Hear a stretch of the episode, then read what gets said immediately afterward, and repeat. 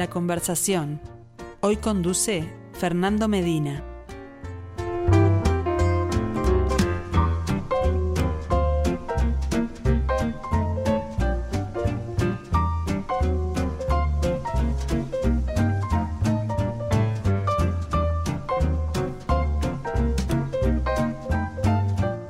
Saludos para todos, bienvenidos a la conversación. Esta es una página más del catálogo de nuestro ciclo Arte UI en perspectiva. Tendría que ser un catálogo físico, ¿no? En algún momento. Ya lo es, si se asoman a radiomundo.ui y se encuentran con las visitas, las obras, las exposiciones, las entrevistas que les proponemos todos los miércoles para conocer la voz de los artistas, con lo que tiene de especial eso, ¿no? Hacer hablar, por ejemplo, a un pintor. Evidentemente tiene algo de especial eso. Vamos a ver con qué nos encontramos hoy. El protagonista de esta semana en este ciclo Arte Uy en Perspectiva ya ha dado que hablar con la obra más protagónica de todas las que hemos estado exponiendo, entre las suyas en nuestra cuenta de Instagram y a través de nuestra emisión en video. Muchos comentarios, un gran intercambio, podríamos decir, a propósito del tema del título de este cuadro. Yo diría del tema del título en los cuadros, ¿no? Pero bueno, vamos a ver qué dice él. El nombre de este artista, Víctor Soldini.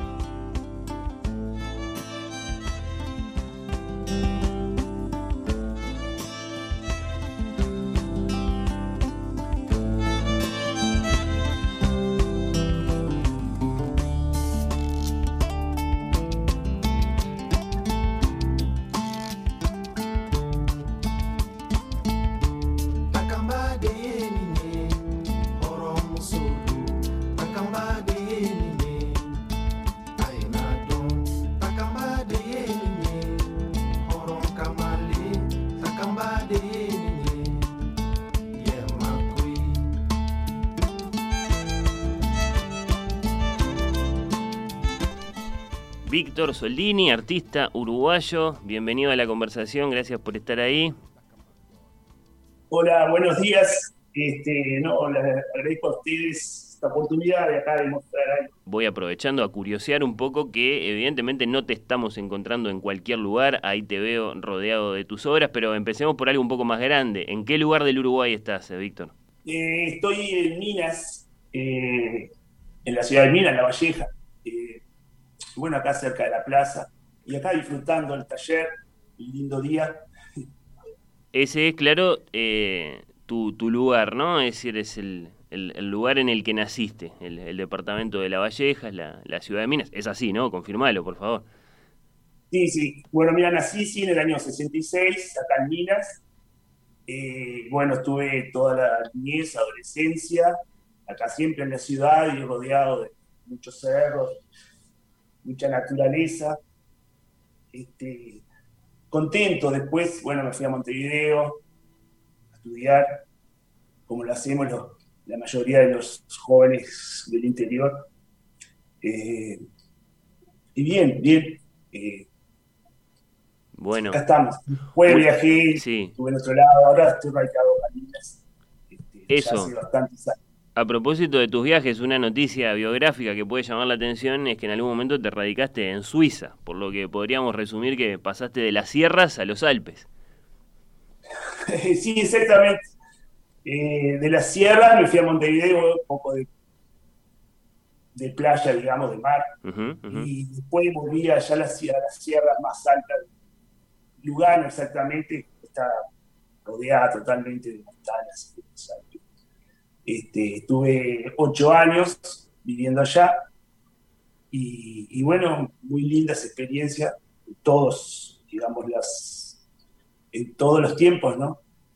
Eh, y bueno, el cuadro, no sé si eh, tú arrancaste ahí con una música que, elegí. Contanos, contanos sobre eso, sí. Sí, no, que lo que quería decirte que en realidad la, música en mi caso siempre escucho, pero no es que lo use habitualmente, continuamente mientras pinto, dibujo. más bien lo que hago es escuchar radio dejar que sea poco al azar lo que venga de la música y las noticias. Eh, o sea, eso que elegí es porque me genera un lindo, un lindo ambiente sonoro para, a veces no tanto para dibujar, sino como para eh, observar la obra, estar con ella, lo cual te hace como viajar un poco, ¿no? Eh, me gusta también no solamente esa música, me gusta mucho el rock clásico, el rock, digamos, progresivo de Pink Floyd, eh, esa, música que como que genera una atmósfera propia como para lo que me deja volar un poquito la cabeza mientras estoy dibujando y me concentra. Pero no, no es que esté todo el tiempo escuchando música. Bueno, bien. Contanos, por favor, Víctor, esto es casi de rigor en estas conversaciones con los artistas. Eh, ¿Cuándo y cómo te hiciste como artista? ¿Qué tan temprano en la vida? Bueno, eh, sí, mira, fue cuando empecé al liceo, digamos, que siempre, o sea, que descubrí que quería dedicarme más bien al arte, ¿no? Al dibujo, la pintura, la cerámica. Recuerdo que acá en Minas hay un, hubo un taller, está todavía, pero en aquel momento que yo tenía 11, 12 años, eh, existía el taller de Amigos del Arte de Torre García, en donde era taller de cerámica y taller Mi interés era, por supuesto, el dibujo, la pintura. Me recuerdo que cuando fui con mi madre a inscribirme, eh, terminamos diciendo que iba a ir al taller de cerámica y yo supongo que, el de pintura no aceptaban gurises jóvenes, ¿no? Estaba Ribeiro, estuvo Mota, Cajaraville, pasaron por ese taller. Y ahí arranqué y fascinado, esperando que llegara el sábado, toda la semana esperando que llegara el sábado para ir al taller. Hacía, hacía cerámica, pero estaba en el ambiente rodeado también de, los pintores y ese mundo ahí este, muy misterioso que tenía el taller. Eh, resulta que no duré tres meses, cuatro meses, porque un día llego al taller y estaba todo cerrado, tapiado, digamos, cerraron, se había cerrado, estoy hablando en el año 70 78. Esa época. Sí.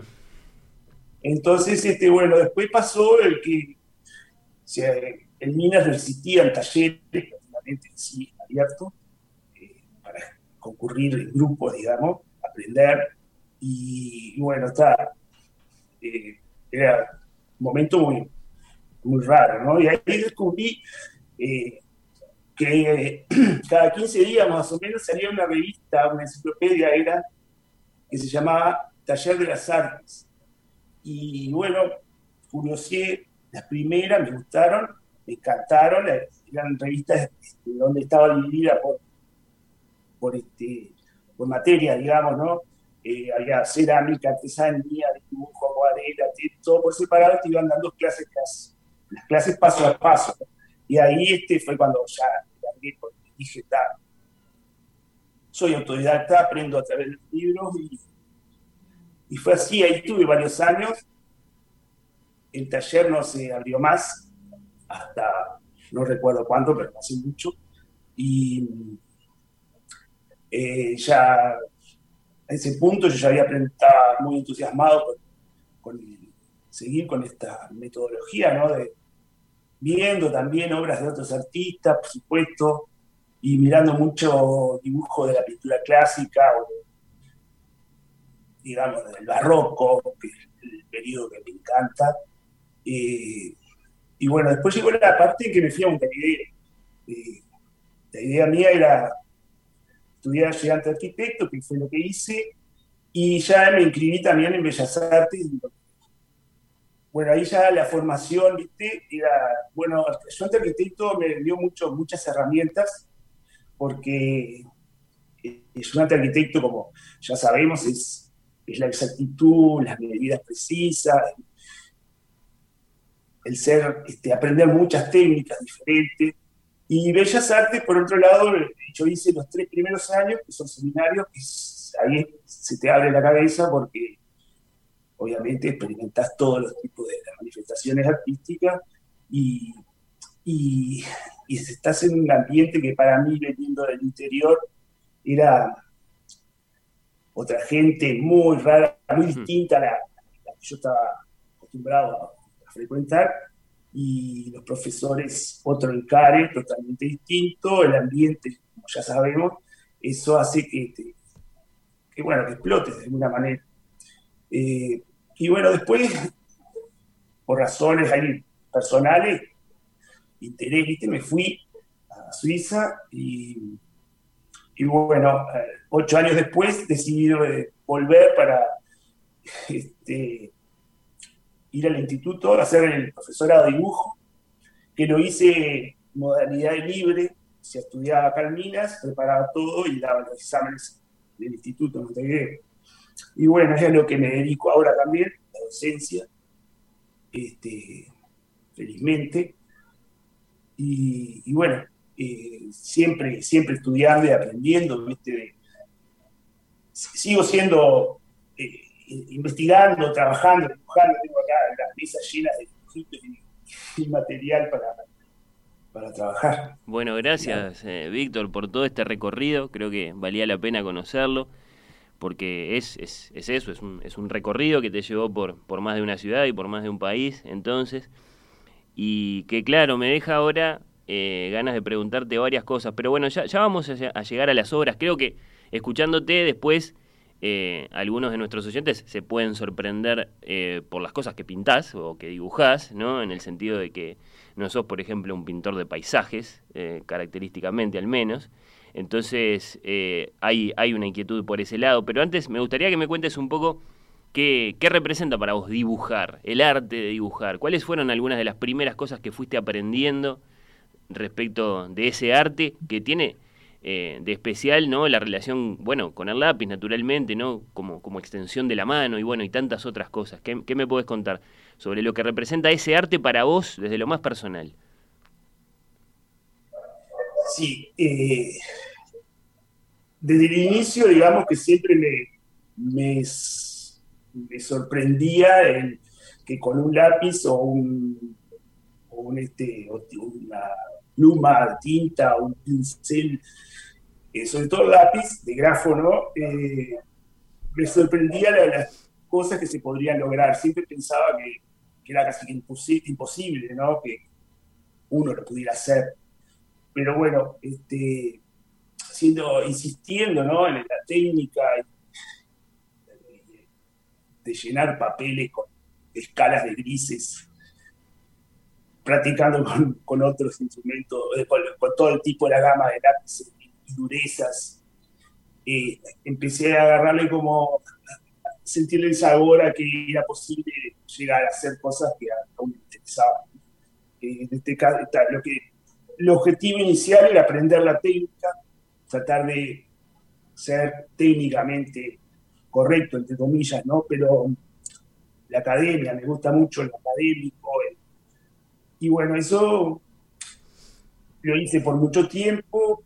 Obviamente que también ahí mezclé mucho el óleo, óleo, de lo cual eh, eh, no me resultó, no me resulta muy difícil trabajarlo porque tengo sólidas bases de dibujo, ¿no? de conceptos principales, ¿no? de, lo que es la composición, manejo de, claro, las luces, las sombras, proporción, y, estructurar y estructurar y, buscarle líneas de tensión, de equilibrio, no equilibrio, bueno, todas esas cosas que, eh, siempre digo que bueno que, que tener una técnica más o menos pulida porque así puedo plasmar cosas que cualquier cosa que se ocurre, ¿no? Ahí está. Ese es el gran salto después, ¿no? Es decir, es claro que, te importó mucho formarte técnicamente, dominar las herramientas, dominar los procedimientos, pero después, ¿para qué? ¿Para dar qué salto? ¿Vos en algún momento tuviste claro qué era lo que querías crear? Eh, ese es un tema, ¿no? Porque un poco dejo que dejo que fluya lo que, a ver, yo lo, lo grafico como una cadena, ¿no? Imagínate, no es lindo el tema de la cadena, pero creo que se puede entender. Un eslabón es un trabajo inicial. Siguiente eslabón, eslabón es una variante a ese dibujo.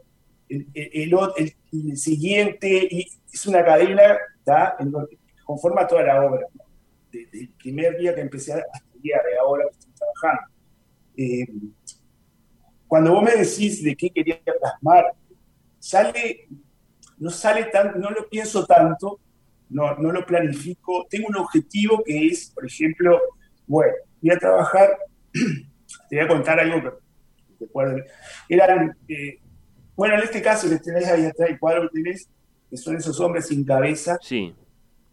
que están sustituyen los utensilios de cocina o algún otro sujeto, y alguna máscara, incluso eh, la idea mía era, eh, arranqué, todo empezó con una figura, empecé a dibujar figuras humanas un poco estilizadas, una al lado de la otra, y cuando llegaba a la cabeza decía, ah, me, me, gustó acá, o sea, tenía a la cabeza, pero tenía borrándola, sustituyéndola por otra cosa, y me parecía divertido, o sea, me gusta eso, que si lo que estoy haciendo, bueno, capaz que freno acá, saco algo, le pongo, y después veo el conjunto y me parece como un juego, ¿no? Y, que al final, este, cuando alguien lo veo, yo mismo digo, ¿qué, quise hacer? quiero darle un significado. Lo debe tener, pero no, no, se lo encuentra. Eh, eh, entonces me gusta, Daniela, lo que propusieron ustedes de ponerle un nombre y eh, viste que no pongo muchos títulos al cuadro, porque me encanta también esa parte del viaje del espectador y, tratar de darle un nombre, porque como que, no sé, queremos siempre darle nombre a las cosas. Eh, y a mí me encanta el viaje ese de que la gente se, se arme una historia propia de cada cosa que esté llevando. Y bueno, no sé si si se entiende un poco. Sí, sí, eh, se entiende la, la, importancia de la vida propia de la obra, algo que está como fuera de control incluso para vos y que tiene su valor. Sí, sí. Sí, exactamente. Eso del el, que se fuera de control me gusta porque está, no, es algo tan, eh, no sé cómo decir, literal o uno va haciendo y esta cadena se va transformando, los elabores son todos distintos pero unidos. Y, me encanta mirar los cuadros viejos de otros momentos y veo que a su vez más o menos he, he creado como un sello particular, me parece a mí, y es un poco lo que a veces los artistas este, aspiramos, ¿no? a que mirando el general de la obra te identifiquen. Y, o que vean en toda la obra esos viajes, esas este, escenas extrañas y entreveradas y, para descubrir, ¿no? Siempre eh, para descubrir, o sea, también tu estado de ánimo va a ver el dibujo de otra manera y me encanta cuando tengo devoluciones de la gente, como por ejemplo en el caso de ahora que estoy leyendo algo algunos mensajes que mandaban por Instagram, y, me encanta que, se prendan a, a, darle un significado a algo y, ahí yo descubro, a veces digo, sí, tiene razón, tal cual, yo me transporto a la época que lo hacía, digo, sí, en ese momento, para un pin, van, no sé, eh, y no me había dado cuenta. Eso me gusta es testimonio de lo, de lo provocadoras que pueden ser las obras, como no. Te habrán dicho alguna vez, imagino, Víctor, presumo, eh, bueno, pero lo que vos haces, Víctor, tus dibujos son surrealistas, y habrá aparecido esa palabra, ¿no? Sí, sí, me, sí. A ver, me han dicho sí, surrealista, y te digo sí, sí. En, otro, en algunos casos me dijeron realismo mágico. También. Sí, también digo yo sí. Hay otros son, este, no hay nada surrealista, son muy realistas, son caricaturescos, me gusta mucho el cómic, ojo, eh, eh, meto muchos cómics y entonces no, no sé dónde casillarlo. Yo no, no, tampoco me gusta mucho. Eh, no me gusta que meterme así Entiendo. en algo que, es variado, no sé. Pero reconoces eh, influencias concretas, hay artistas, corrientes que, que admirás y de las que sabés, de los que sabés que después, bueno, eh, te van a pesar ahí en la mano cuando estás creando, porque, porque es tanto lo que te gustan que bueno, que terminan gravitando de alguna forma. ¿Hay esos, esos referentes, esos grandes artistas admirados? Sí, sin duda que, más allá de que no tengo ídolos, digamos, eh, pero obviamente he estudiado, historia del arte y, sí, y te quedan, las vi, las obras, vi muchas obras, muchas obras surrealistas, realistas, abstractas, eh, lo que sea, pero sin meterme en una en particular, yo sé que las tengo adentro y, a la hora de yo plasmar cosas este, van a surgir, ¿no? De alguna manera, ellas quizás te impactaron más. Yo una, algo que digo, yo tuve, recuerdo cuando me fui a Montevideo en el año, me fui a Montevideo en el año 86, 86, por allá en el 86, 87 quizás, este, voy a nombrar a una persona, un artista uruguayo, que es Oscar La Roca, eh, que me dio vuelta a la cabeza cuando fui una muestra de él eh, en el subte, que incluso hubo problemas grandísimos políticos ahí en cuanto a que se clausuró la, la muestra, se trasladó creo que a la biblioteca. Eh, fue muy conocido, no sé, en el ambiente de la cultura se conoce ese caso. Y cuando vi los trabajos de Oscar Roca, dije, pa. Lo mismo me sucedió después cuando vi por primera vez en vivo en directo en el Museo Nacional de Artes Visuales unas, unos bosquejos de la época, no sé si eran de Leonardo, y, eran, y de ver directamente la obra, el trazo del pincel en aquellos este, cuerpos, digamos, bocecados, fijados, eh, pruebas, ¿no? estudios, pero eran originales, no, no eran copias, originales. Ahí también me dije, no tiene nada que ver a lo que lo, veo en libro, ¿no?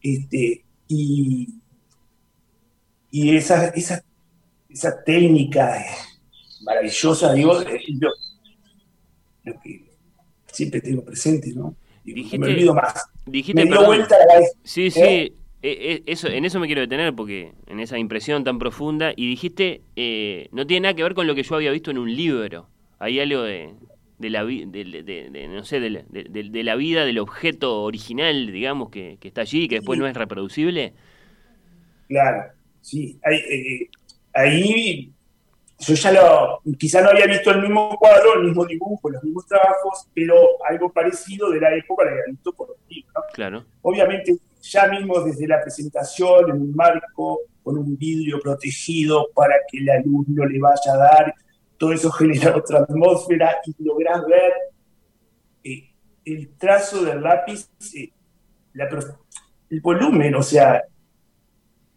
que no lo ves en el libro. Sí, sí, el cuerpo, podríamos decir. Que ahora con la calidad mejor fotográfica tenemos, quizás haya mejorado mucho, eh, pero eh, para mí fue un gran, muy importante, Y bueno, después tuve la oportunidad de ir a Europa a visitar, este, obviamente, los trabajos emblemáticos, obras grandiosas en vivo y también, que lo que todo el mundo sabe, ¿no? lo mismo ver el, objeto original que la, la reproducción. Sí, sí, no, esa experiencia por supuesto que siempre es absolutamente única. Contame algo sobre tu taller, vamos a aprovechar que esta comunicación la hacemos vía Zoom para, bueno, detenernos un instante en esto porque eh, elegiste ese lugar para conversar con nosotros y ahí estás, rodeado de varias de tus obras.